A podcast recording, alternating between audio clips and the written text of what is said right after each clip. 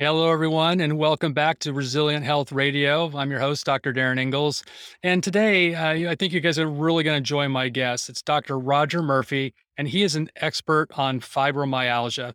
And I remember when I was in medical school, fibromyalgia was one of these things where it was kind of this nebulous diagnosis. Nobody really knew anything about it. A lot of people didn't even believe it existed.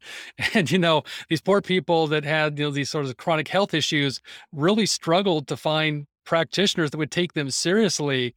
So uh, Doctor Murphree, I'm really excited to have you share your information today with folks. So please welcome to the show. Well, Doctor Ingels, thank you so much for having me. I'm I'm honored to be on here. I love your work. And, uh, you know, it's unfortunately, but still today, there's many practitioners who don't believe that fibromyalgia is a real thing. And, and those that do, and there's, you know, the few that do, really don't know how to treat it, don't really understand it. So it's a really unfortunate situation for those who have fibromyalgia. It's very frustrating. So, you know, talk us a little bit, you know, what are... There goes my Australian Shepherd. He's a wonderful guard dog. You're not going to sneak up on my house. Sorry about that. That's okay. Well, why don't you just talk us through a little bit about, you know, what is fibromyalgia? I mean, how would somebody know if this is what they, they have? Well, so fibromyalgia is a syndrome. So a syndrome are a group of symptoms that people have in common, and then we give it a name. People are probably familiar with irritable bowel syndrome, bloating, gas, indigestion, loose bowel movements, constipation.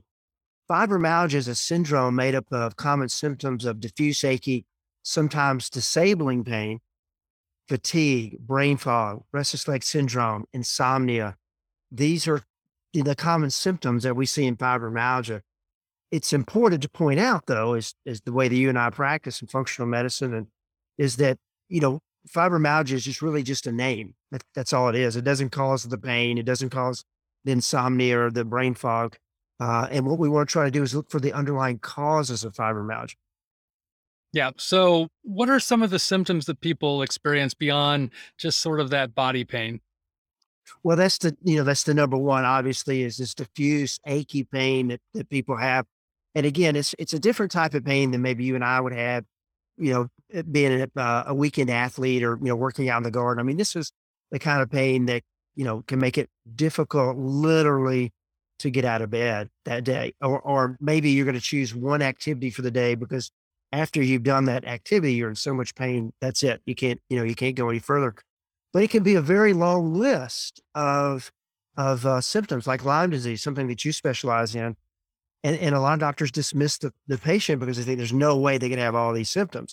But along with the pain and the fatigue and the insomnia and the brain fog and the irritable bowel and the restless leg syndrome, oftentimes they're depressed. And of course, you know, who wouldn't be depressed if you had an illness that very few understood?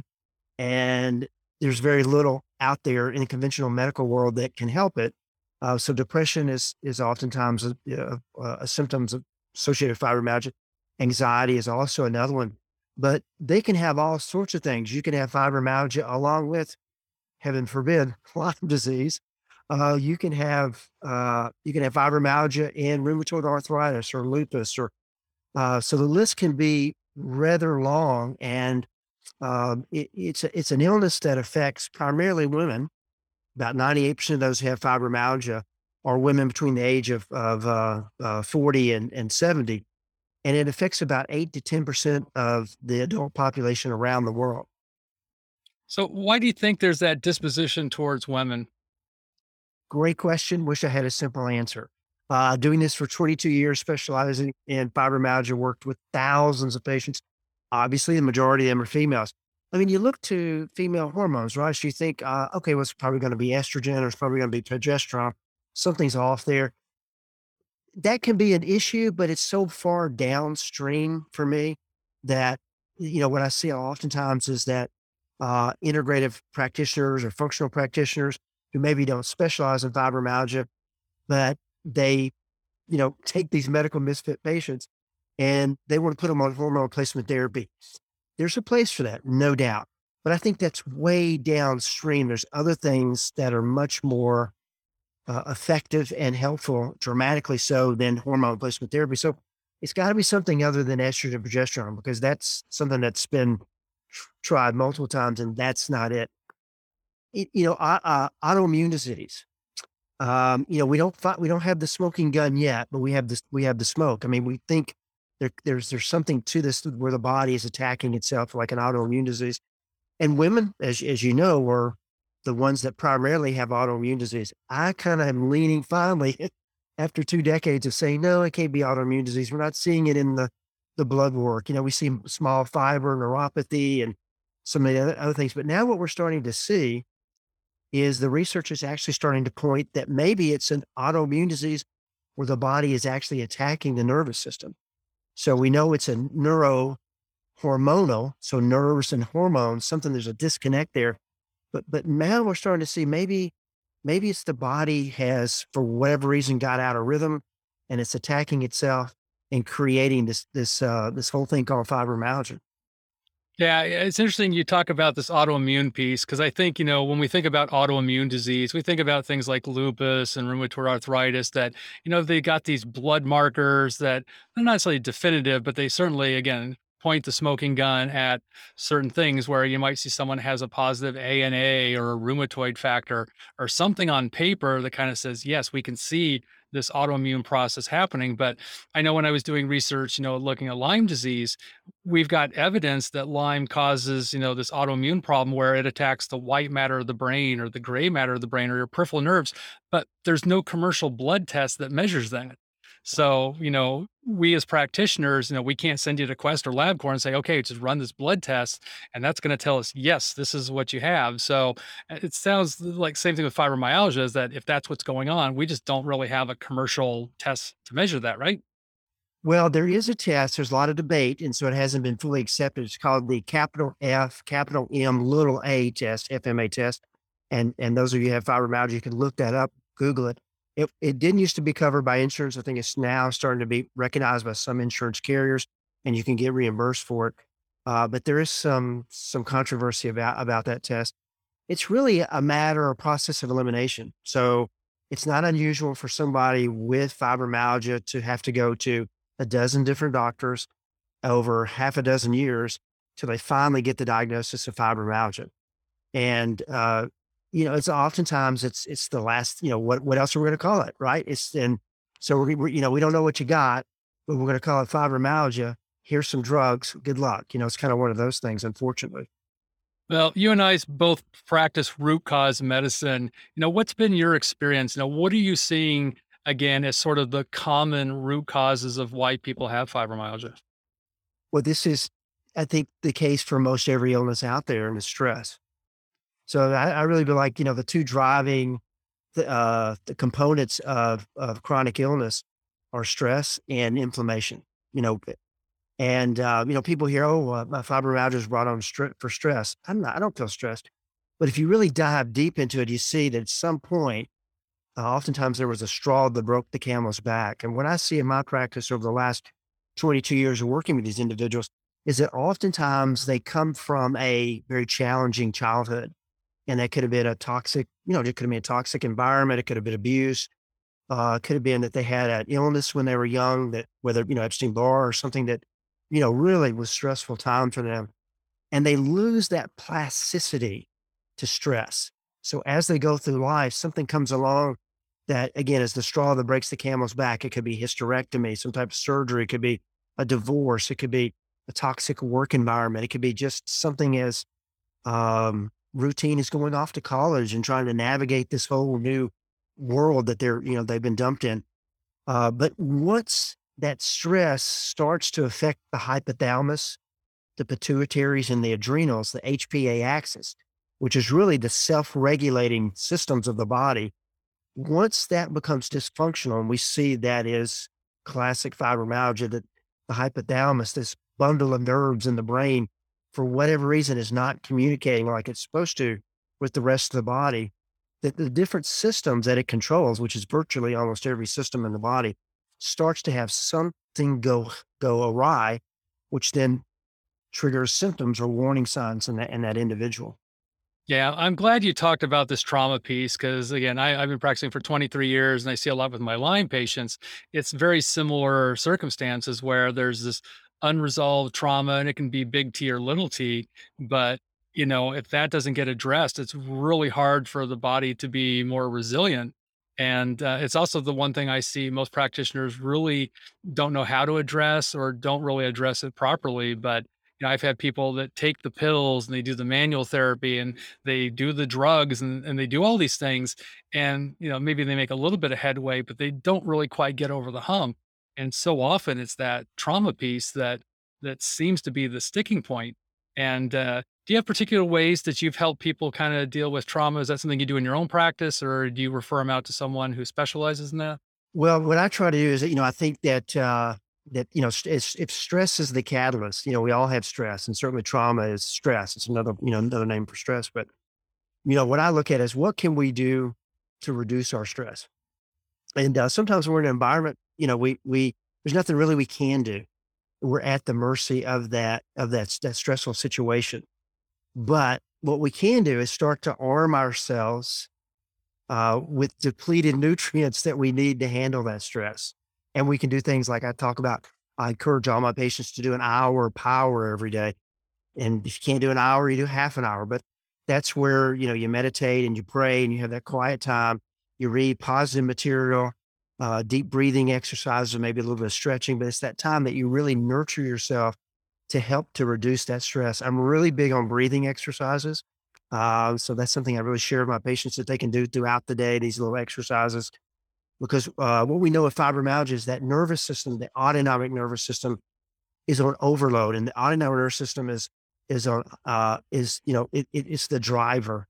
And these individuals, that nervous system is is ramped up. So everything is magnified. Any kind of stimulation is magnified. Bright lights, loud noises, changes in the weather, things that you and I wouldn't think anything about. For these individuals, you know, just thinking about going to the store to shop can set them off into this thing called a fibro flare. So um, I, I use this analogy, and you know, uh, that we're all born with a stress coping savings account. And in that stress coping savings account, we have chemicals that allow us to deal with everyday stress. So we have cortisol and D H E A, and uh, and then we have things like norepinephrine and dopamine and and serotonin. We have these chem- and, and and and vitamins and minerals. I mean, pantothenic acid, which is the anti-stress vitamin, and magnesium. And we use those anytime we're under stress, real or imagined. It doesn't, it doesn't have to be real, you know.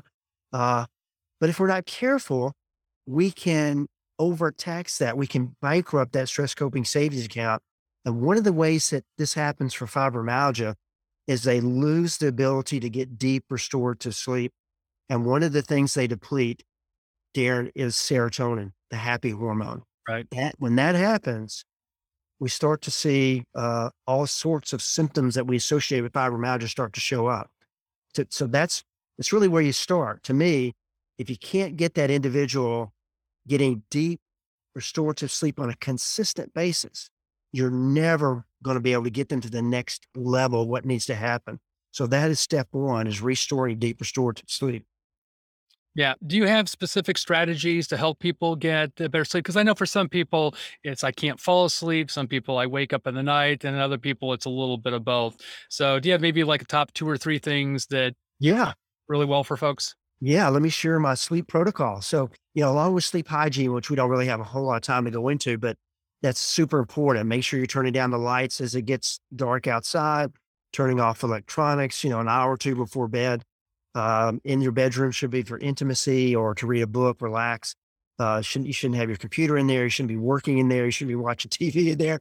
All the things that we, you know, a lot of us do to self-sabotage our, our sleep. But uh, for fibromyalgia, the key is serotonin. So this brain chemical serotonin. And what what I find is once I can get that serotonin level back up, and it, it, that helps with their deep the, the deep sleep. So what, what we know is this, is that when they bankrupt their stress coping savings account and they get deficient in serotonin, they have more pain.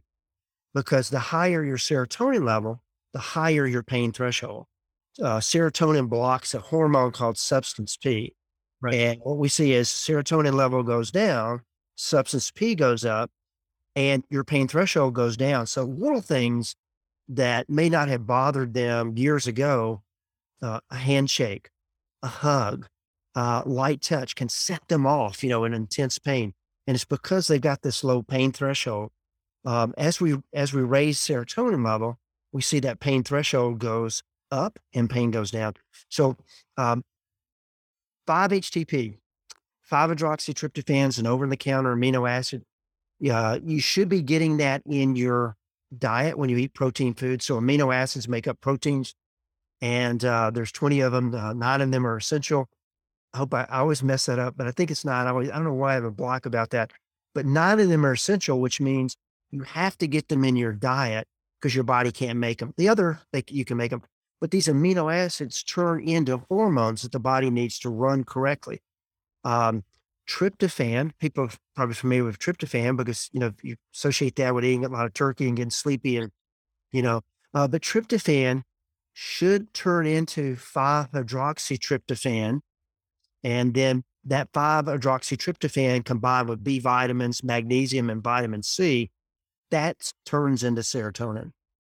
And unfortunately, for those with fibromyalgia, oftentimes they have a genetic glitch, just the way God made them. They can't turn that tryptophan into five hydroxy tryptophan. They have a block in this kynurenin uh, pathway. They can't they, they can't make that that that work.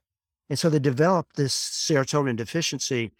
Um, and, and, and, you know, oftentimes, of course, with fibromyalgia, one of the two, one of the three uh, F D A approved drugs for it are, are, are two of them are antidepressants, but no one has an antidepressant deficiency. Um, yeah. You know, if you're taking Savella, which is a serotonin and norepinephrine reuptake inhibitor, and you don't have any serotonin, you've depleted that. Uh, it's not going to do anything. It's like using a gasoline additive in an empty gasoline tank. And that's what we see with fibromyalgia. So what I get them to do is to start with one hundred milligrams of five H T P thirty minutes before bed with a little bit of grape juice to initiate uh, glucose, get that glucose in there. And then insulin comes along, another hormone that then will pull it past the blood-brain barrier.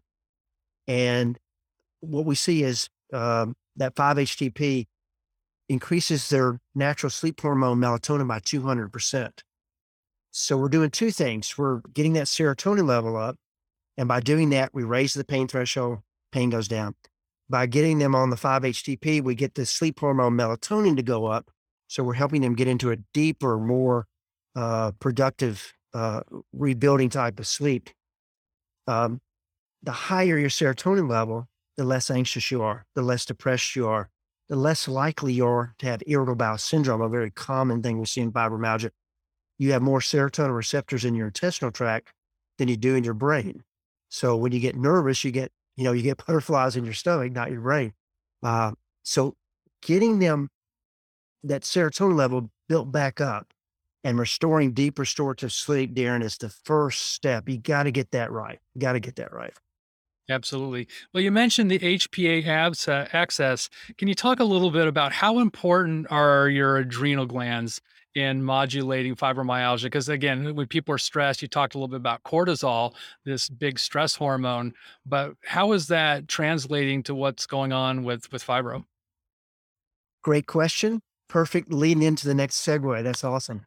So years ago, when I started treating fibromyalgia twenty-two years ago, I had my first patient, and I, I, she came in, her name was Sheila Jones, and I didn't know anything about fibromyalgia. I was just doing functional medicine, and I was able to get Sheila Jones well in three months. Now, yeah, I quickly learned they're not all that easy. Um, and so, you know, don't, don't turn the interview off. Don't turn this off, you know, because uh, it's not that easy. But for her, for whatever reason, and I think maybe it, it was because fibromyalgia chose me, I didn't choose it, that I at least thought, okay, well, this is going to be easy. And, and and of course, back then, as you probably know, there wasn't a lot known about it. And I started getting all these referrals from the medical community. And I would lay up awake at night and literally think, whoa, my gosh, what am I going to do with these people? Do they have a brain cancer? Do they have this? Do they have that? This was long before I really figured out what are the key components, the underlying triggers for fibromyalgia that, you know, the root causes that you and I treat. But this is what I came up with uh, within the first few years of begging, borrowing, stealing from everybody that was having any kind of success in these, you know, finding and fixing these symptoms. Uh, I came up with this thing called the Jumpstart protocols, deep restorative sleep. Now, once we get them sleeping, because many of these individuals haven't slept well in years and haven't felt well in years. Once they start sleeping better, they have less pain. Uh, when, when if you're not getting deep restorative sleep, not only is your pain threshold low because of low serotonin, but you increase your inflammatory chemicals by forty percent. But once they start sleeping, they feel better, and they would go do things that they hadn't been able to do in in years. I mean, they go grocery shopping, they go out with friends, they try to work in the garden, but then they would crash for three, four, or five days. Right. So I realized that that was the adrenal fatigue. That was the, you know, the part that I need to work on next. And your adrenal glands are your stress coping glands. So not only have they bankrupted their stress coping savings account, they had bankrupted their stress coping glands to the point they had no stamina, no resistance to stress. Any stressor could set them off. So uh, when I had my medical practice for a number of years, I had a very large medical practice here on the campus of Brookwood Hospital. And at that time, when I had five medical doctors to kind of kind of boss around, uh, we used Cortef. Yep. And we put them on, you know, we'd put them on low doses of Cortef, uh, twenty milligrams a day spread out through the day. I, when I sold my practice, though, I couldn't, I didn't have access to, ha- you know, asking someone to please write this person a prescription medication and uh, with these protocols. So I just started using over-the-counter glandulars, adrenal cortex glandulars. But by fixing this adrenal fatigue, now they started to have more stamina and resilience to stress, and they could do more without having these flares. So that was part, that was part two.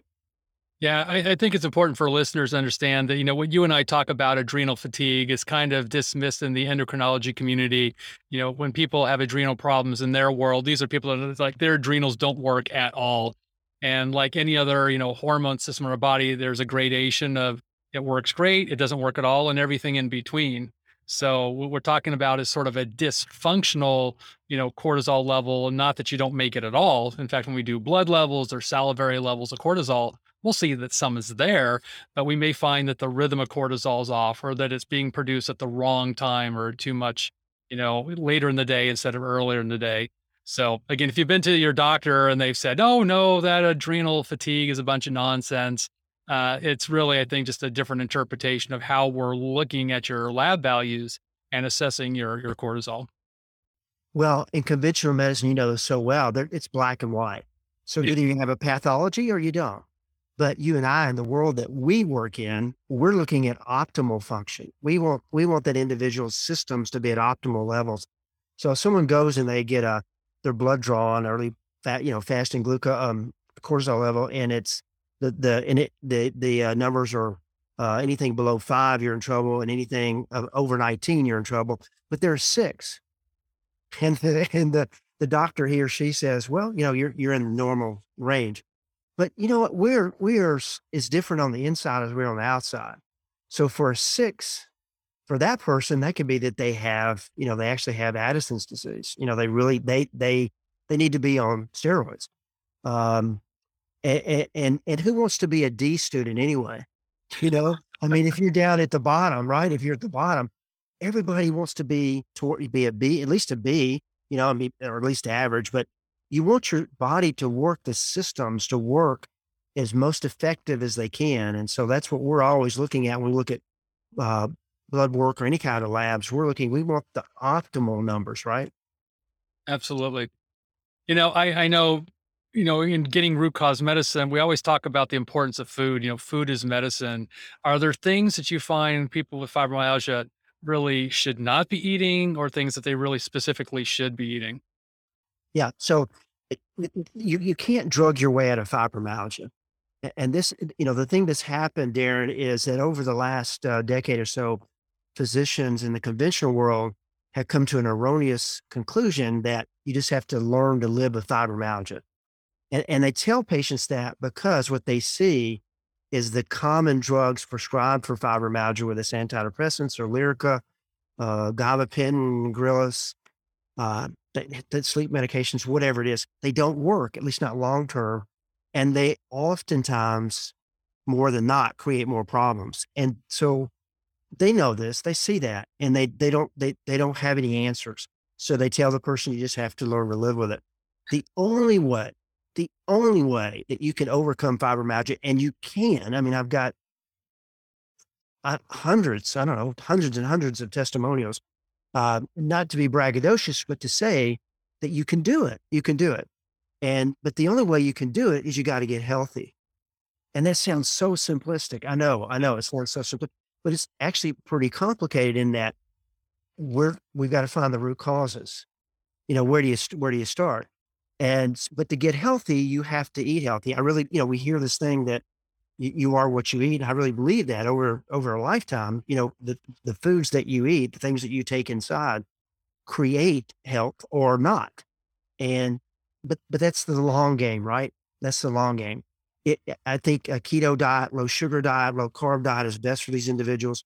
But I test all my patients for food allergies because that could be a trigger for their pain or their fatigue or their de- depression or what, irritable bowel, whatever it is.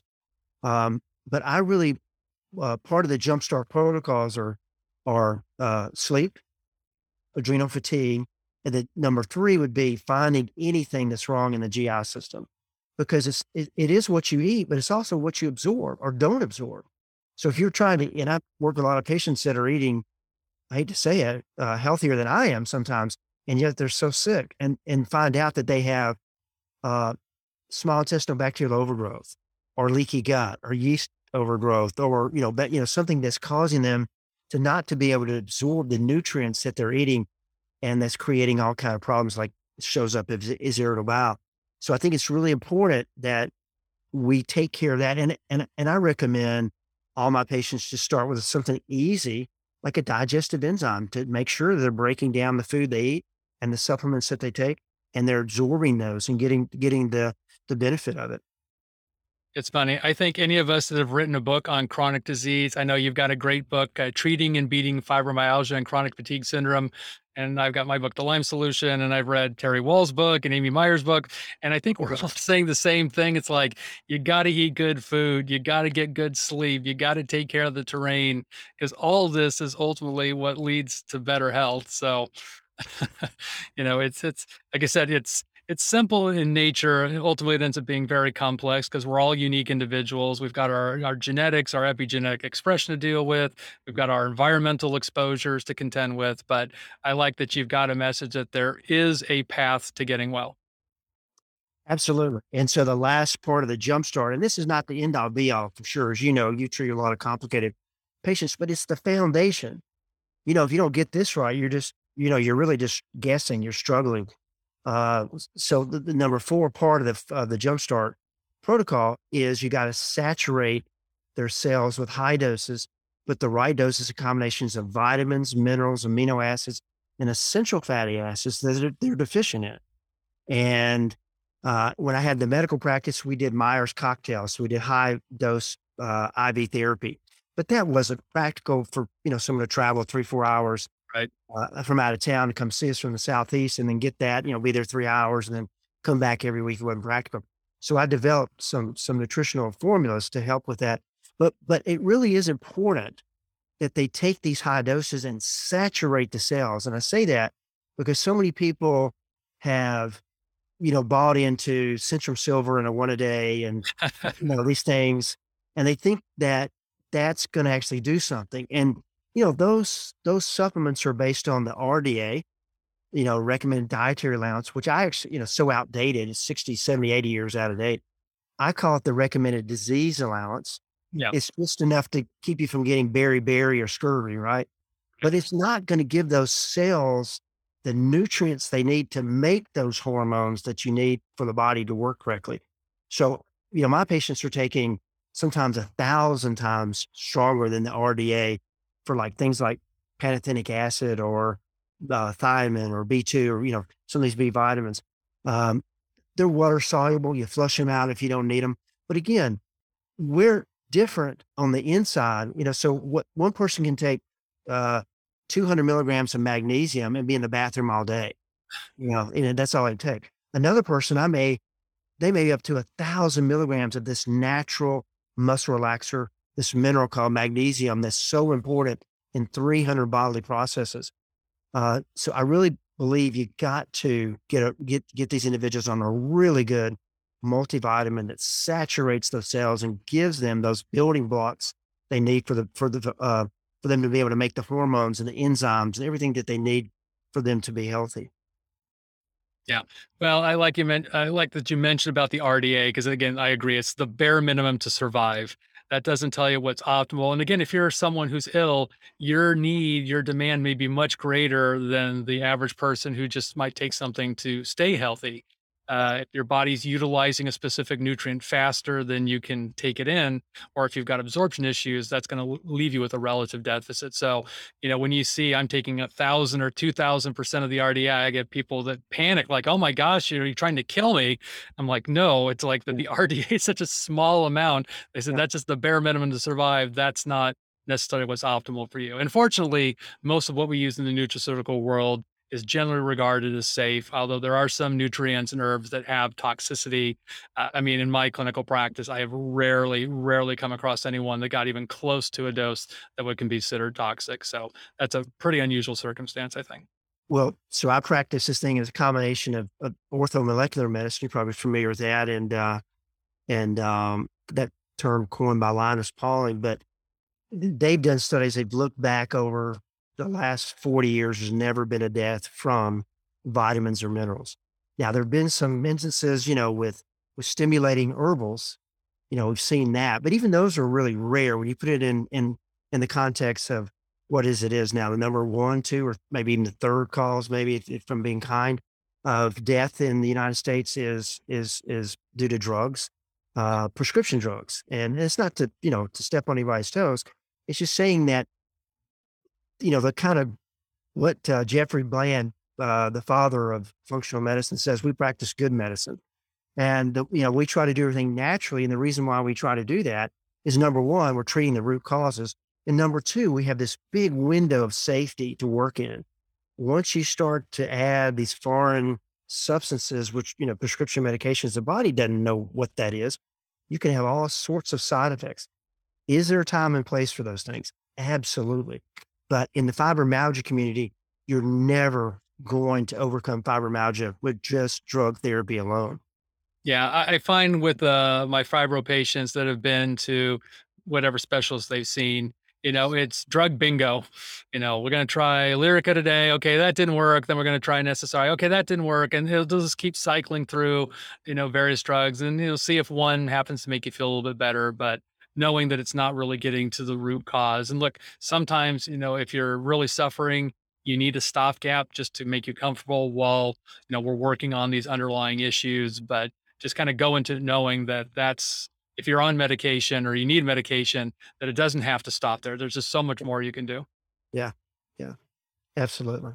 Well, you know, you, you, you know, in conventional medicine, it's about treating symptoms.